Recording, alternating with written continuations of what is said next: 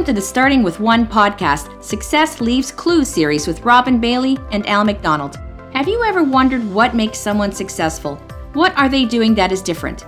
How do they achieve greatness? We believe that success leaves clues. In this series, we are interviewing very successful people from different walks of life to hear their stories. We'd like to remind our listeners that the views expressed in this podcast are those of our guests and not necessarily those shared by our hosts.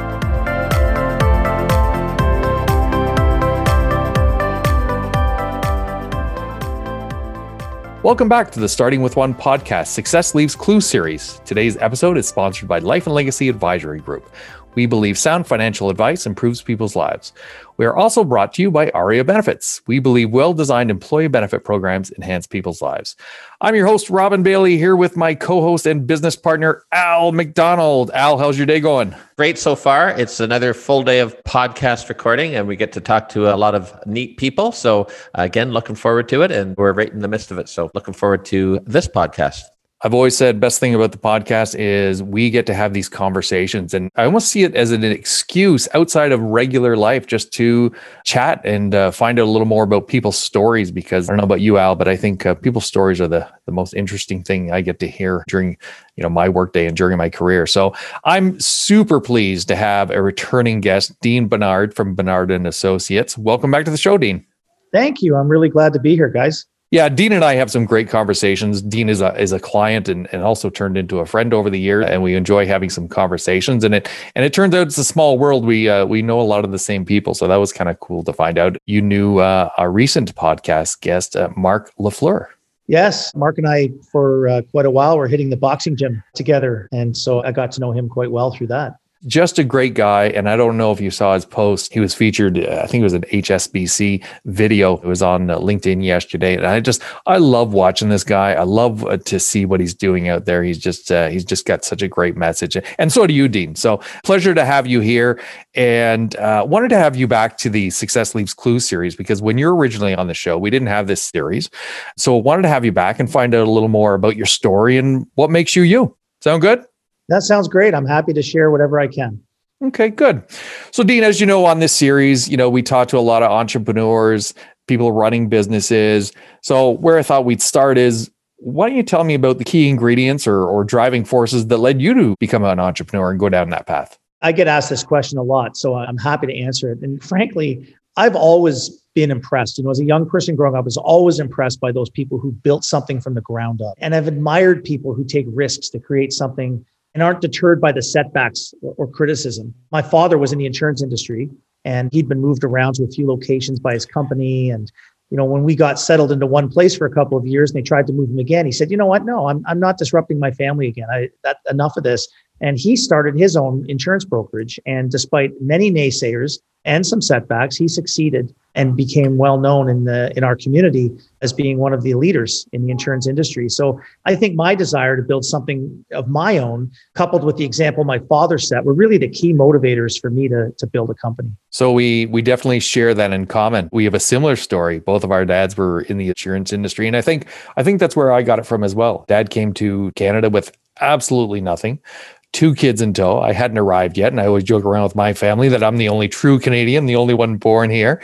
But you know, when you see that work ethic, it definitely hit with all with all the kids as well. I remember being 11 years old, Dean, and getting my first paper route.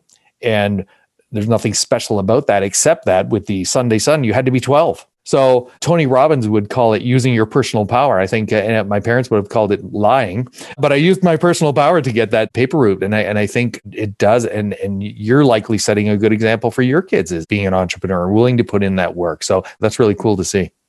Oh, thanks. Yeah, I'd like to think that for sure.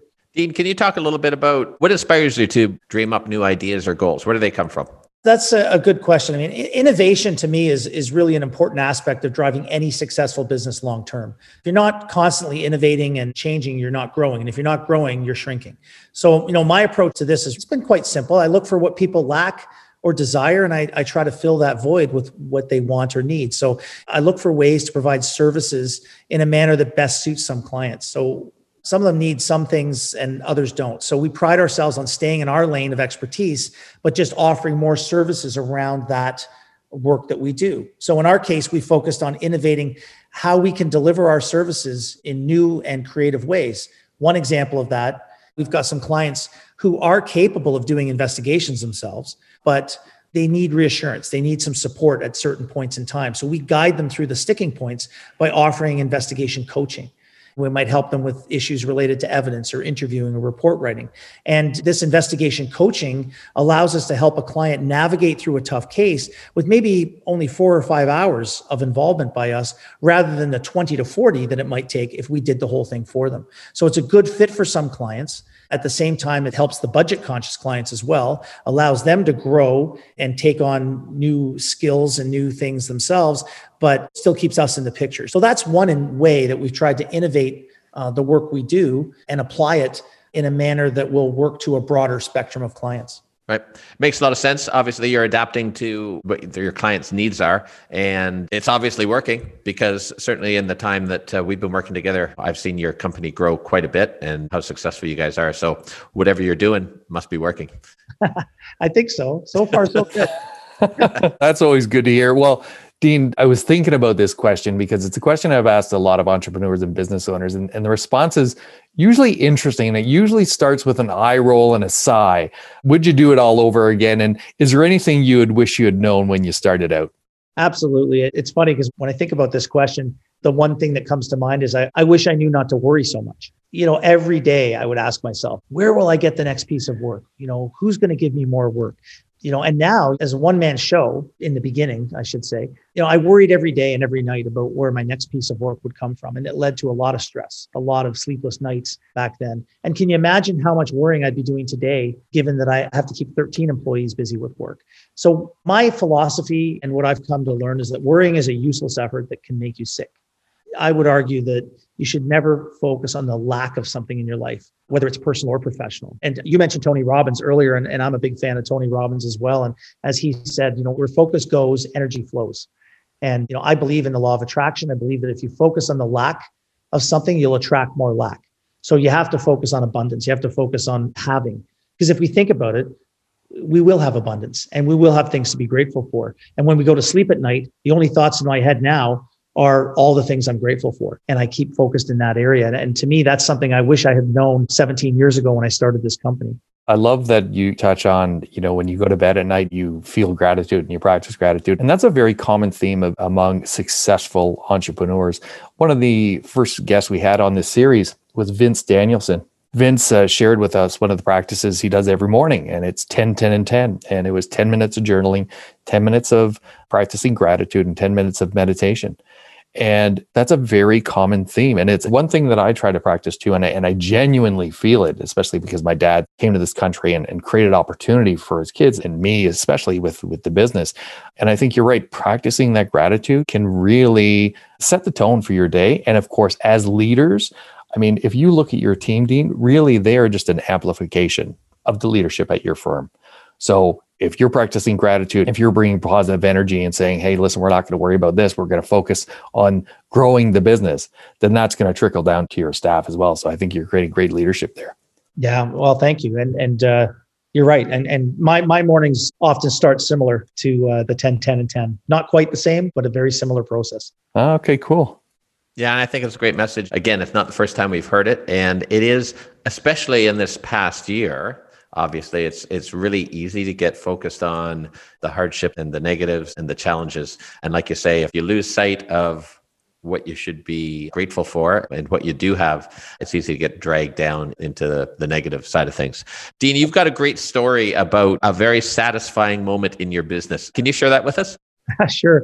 I love this story. I went to a workshop once and there were probably about 5,000 people in the auditorium. And the leader of the workshop asked everyone in the room who'd been in business for over a year to stand up. And there was a lot of business owners in that room. Over 90% of the room was standing. And then he went through a process and he said, you know, remain standing if you've been in business over three years.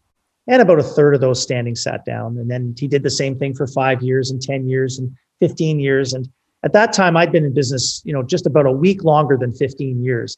And I found myself when he got to the 15 year mark that I was still standing with maybe only 30, maybe 40 other people in the room. And that was less than 1%. And in that moment, I realized that I'd achieved something big. I beat the odds and I built something from nothing that was still standing. And that for me, it was just really satisfying to have experienced that. Congratulations on that. So, how long ago was that? How long have you been in business now? Well, we're in our 17th year. Yeah. We'll have completed 17 years in October. Wow, that's great. Very cool. So, Dean, I think you're likely the same. You, you chat with a lot of people during your days and weeks and years as we as we go along in our careers, and occasionally I'm chatting with someone and I hear the comment, "You're so lucky you own your own business."